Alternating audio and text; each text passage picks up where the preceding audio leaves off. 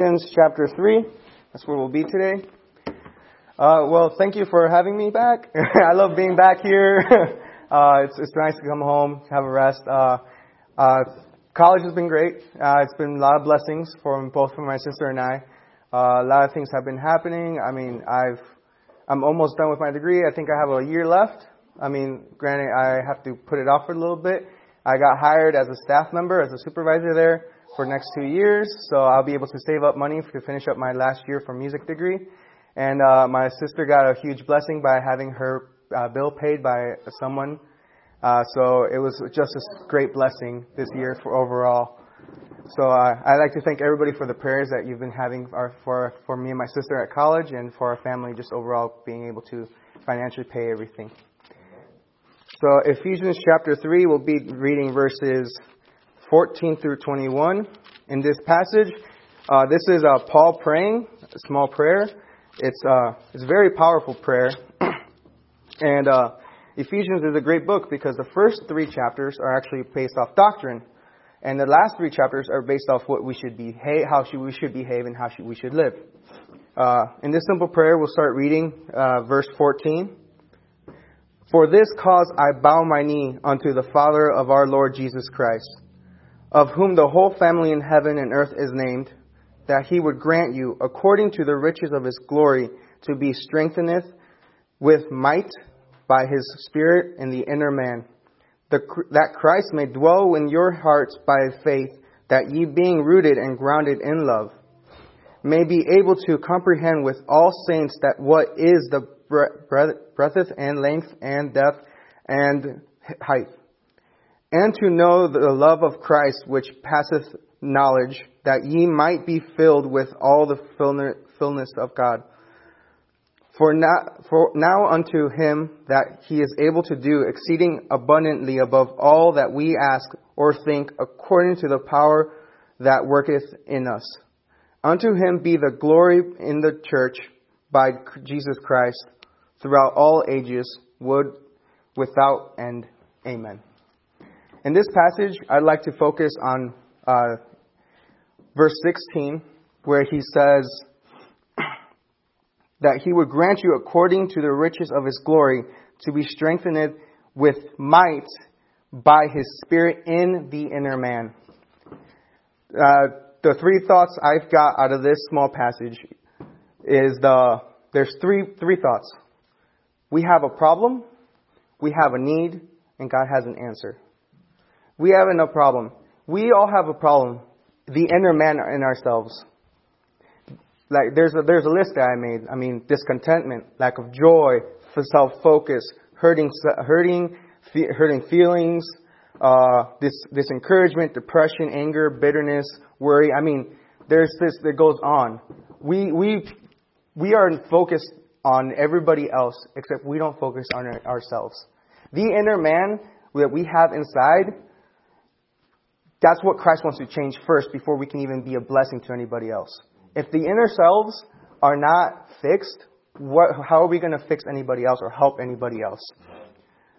And, uh, and the problem is not everybody else, the problem is you, me, inside here. In uh, chapter 4, verse 17, he, uh, Paul says, This I say unto therefore, and testify in the Lord, that henceforth walk not other as other Gentiles walk in vanity of their minds. He's, not, he's saying right there, hey, listen, we cannot be walking like the Gentiles out there, like the people out there. We have to walk our own walk. We have to talk the talk that we are saying that we are. We are Christians. We are not just, we are not part of that world. The world doesn't know any better. You expect them to cuss, to drink, to smoke. I mean, we can't really control that because they're blinded. In verse uh, 18, that's where he says, having the understanding darkened with alignment, alignment, alienated from the life of God through the ignorance that is in them because of the blindness of their heart. They are blind. The reason we have to fix our inner man is so they can see it and they can open up their eyes. We expect them to to act the way they do. We expect them to reject us hard, like reject us flat out all the time. They uh, we need to be, as Christians, focusing on ourselves and putting the Word of God into our mind. In verse 20 to 23, he says, But ye have not so learned Christ. Have you not actually read the Word of God? If so be that ye have heard him and have been taught by him as the truth in, is in Jesus. That ye have put off concerns the former com, uh, conversation, the old man, the old man, which is corrupt according to the despiteful lust, lust, and be renewed in the spirit of mind. He's saying, grab this Bible, grab the hymn, I mean, uh, the, his word, read it every day, and put it in your mind. Apply it to your mind and your heart. Don't be going hypocritical and saying, oh yeah, I read the Bible, and then never apply anything that God's telling you. Everybody, I mean, and in the same time, we all follow, we all have uh, standards. We all have that. That's because we are Christians. We are, we have to base it off our standards off of Christ. Now, yes, we have standards. We have to, we can't wear that. We can't wear this. Uh, we can't talk like that. We can't listen to that, this and that. But the thing is, first you have to fix your inner man before you can even touch those things. Because if your inner self is not ready and is not filled and is not uh, set in the right mind with God, those standards you can easily follow them because they're just rules. The, uh, the Pensacola Christian College has all these rules, and we can follow them as much as we want.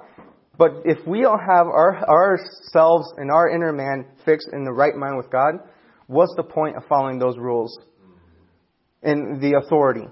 You're just disobeying them because in your heart you're saying, "Oh, I don't want to do this." Yeah, so yeah, I have to do this. What? I don't care. I'll do whatever I want. You have to keep it inside your inner man. Verse 25, whoever putting away lies, speak every man the truth. Okay, who's, who's told a lie here? Come on, be honest. Everybody has told a lie once, once or twice. Small or big. But as Christians, we have to try to be as truthful as possible, no matter what. Even if it's going to hurt the other people. We have to be truthful. And, I mean, it can be with like marriages, it can be with friendships. When someone says, Hey, are you doing all right? And you answer, Yeah, I'm fine. You're not fine. You're lying. You're being dishonest to them and you're being dishonest to yourself. Yeah, it might be, it might not be the time to like let out all the bucket and just spill it and pour in front of them and just sit down and listen to me, you know? No. But you have, you have to keep it inside and you have to be, and you have to say, okay, yeah, I'm not fine, but I don't want to talk about it now. Can we talk later? Be honest. In verse 26, it says, Be ye angry and sin not. Let not the sun go down upon your wrath. We cannot use our anger as an excuse of sinning. We can't use our anger. Everybody has lost their temper. We can't go around losing our temper and saying things because we always regret something. We'll always regret when we lose our temper because we get so angry, we're going to say something we're going to regret later. Everybody has done it. We can't. And yes, Jesus got angry, but he didn't sin. He didn't use sin in it because it's Jesus. He's the Son of God. He's perfect. We are not Jesus. We cannot get angry without losing our temper and then call without sinning. We just can't. It's in our human nature. We easily go around, get angry, and then we end up hurting someone. Uh, this past semester, uh, a friend of mine actually got really angry with me. he might have said a few things he, he shouldn't have. But it, it wasn't even big of a deal. I accidentally said something wrong, and uh, he could have easily said, "Oh, no, this is right." But he got so angry, and we were fighting over a passage, and he just went and blew it out of the park. He got out of the park. He called me names, and then walked away. He sinned, and I had to call. I had to eventually go and calm him down and say, "Hey." And then he calmed down. He said, "Oh, I'm sorry, Sam. I didn't mean that. Please don't be, don't stop being my friend." I was like, "Yeah, I promise I won't." But uh, be honest, everybody loses temper, and it's fine, but you got to learn how to not cause it to sin and make sure you keep the inner man inside you pure the whole time. We have, um, verse 29, we have, Let no corruption communication proceed out of the mouth, but that which is good to use the edifying of edifying, that it may minister grace unto their hearts. We have corrupt communication here and edification, edifying uh, communication here. This is us, the old man, when before we were saved. We were corrupt, we were angry, we got us sin. what we got to aim for, we got to aim for the edified person, the new man, the one that has Jesus Christ inside of us. Not to tear down people by corruption, be ridiculous, be harsh, sarcastic. We can't be that way.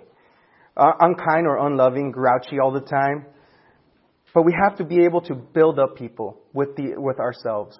We have to be edified to be able to be a strength and, a blessing to everybody that comes in. Anybody that comes in that's lost, we have to be able to go up to them and say, hey, how's it going? And be really nice and build them up and lead them to Christ instead of ignoring them completely or not even acknowledging them or just if we do, we give them this like look like, why are you here? Or why are you dressed like that? You have to expect it to them to come in like in jeans or in shorts or in tank tops. I mean, they don't know any better. They don't read the Word of God. They don't know. They don't have these standards. uh, and it, this also comes from like uh, Proverbs chapter 12, verse 18, where it tells us about our tongue. And it says, There that there is that speaketh like piercing of a sword, like a sword. Our tongue, our words are like just a huge sword that could stab someone and hurt forever. It can you can hurt someone with just a word for life. But we but the tongue of wise is health. But we could use that same sword and protect them and help them and build them up. We can't just be talking about our close ones, our friends, our members, anything, because we, we have to be ourselves. We have to be one with God. We have to prove ourselves, and we can't go off telling people lies and gossiping and stuff for just simple reasons, just because we don't like that person or that person did something bad that day. Why do that? What's the purpose? What is the purpose of that? You have to keep yourself pure. You have to keep yourself minded. Watch that tongue because you can hurt someone. And that damage sometimes can never be replaced. In, in marriages, in friendships, I mean, I've heard of marriages that literally some, uh, they say something and they end up being hateful towards each other the whole time, the rest of their lives. Because the one thing they said or the one thing they did. Don't let that cause that one little word or one little phrase ruin everything you've gained for. Because you can lose something quick, but gaining someone's trust is something that is irreplaceable. And once you lose it, it takes forever to get it back. In the uh, next, the need, the need you have, you have a need. You would, uh, you would be strengthened with the might. The word might there in the passage, uh, where is from the Greek word dunamis, which is a word they use for dynamite too. But in this passage, from commentaries I've seen and I've read, I can see that it means also miracles, that you can cause miracles with the might and the strength that Jesus gives you. You can be the miracle for that person that's in front of you that you don't really know about. Uh, maybe like some lost person comes up and starts talking to you, being super kind to them can change the whole world. And, and even if you're just in like in the store with jeans and a t-shirt and you just treat them completely different, they will see that they will wonder what is what's that little spark that you have inside you for the fact that you have the might and the strength that Jesus has been giving you. We have the inner man, the inner man problem but because of us trying to fix it, we can be the inner man in us could help become the miracles that other people really need in life. Applying the Word of God into our lives to help build the inner man that is sinful, that is corrupt, that is naturally corrupt because we all have sin in us, no matter how pure we think we are. That if we can't even apply anything or don't even apply anything from the Word of God, what's the point of being a Christian? What's the point? Since you're, if you're going to go and walk the walk that the other people, the Gentiles do, the people in the world, why, why even bother trying to read the Bible if you're not even going to follow the rules, if you're not going to have your own self-discipline? Until then, you can't be a miracle to others. And, it, and it's hurtful. We are the children of God, and people all over us always need a miracle. Always. And we are the ones that are, we are the Christians. Christians, we are children, uh, God's children. We are the ones that should be able to be forcing ourselves to be a better person so we can go and help someone who's in trouble, who's getting lost, who's going straight to hell. We can't. We we have to help them. We have to be those that light. If not, like I said, what's the point? What we need to we need to fix the inner man first. All of us have to. God in heaven, through the Spirit of God that wants to be a miracle in your life and turn you into a new person so you could be the miracle of someone else. And I, I just want to finish with uh, just remember that sometimes it's it's hard. It really is. It's sometimes it's so much harder than it's it's me saying it up here. I mean, I've lost temper. I've I've lied. I've done this and that. And but in the in the end goal, we have to just remember that God's in us, and God will convict us. And those things and those all those lies and hurting those people, we're gonna we're gonna pay them back. God's gonna have us. We're gonna we're gonna pay for that. So we have to be able to fix what we past is the past. We can't fix that. But we got to build ourselves better so when in the future, if we come up with that same exact problem, the inner man's free and set and already in God's will, and we know what to do now. We know to how to fix it and help them be one uh, with Christ and lead them towards Christ. So with that, I I will pray. Dear Heavenly Father, thank you for this day, Lord. I pray that we have a good rest uh, evening service, Lord, and just I pray that uh, you give you out Pastor know what to preach today. In Jesus' name I pray, amen.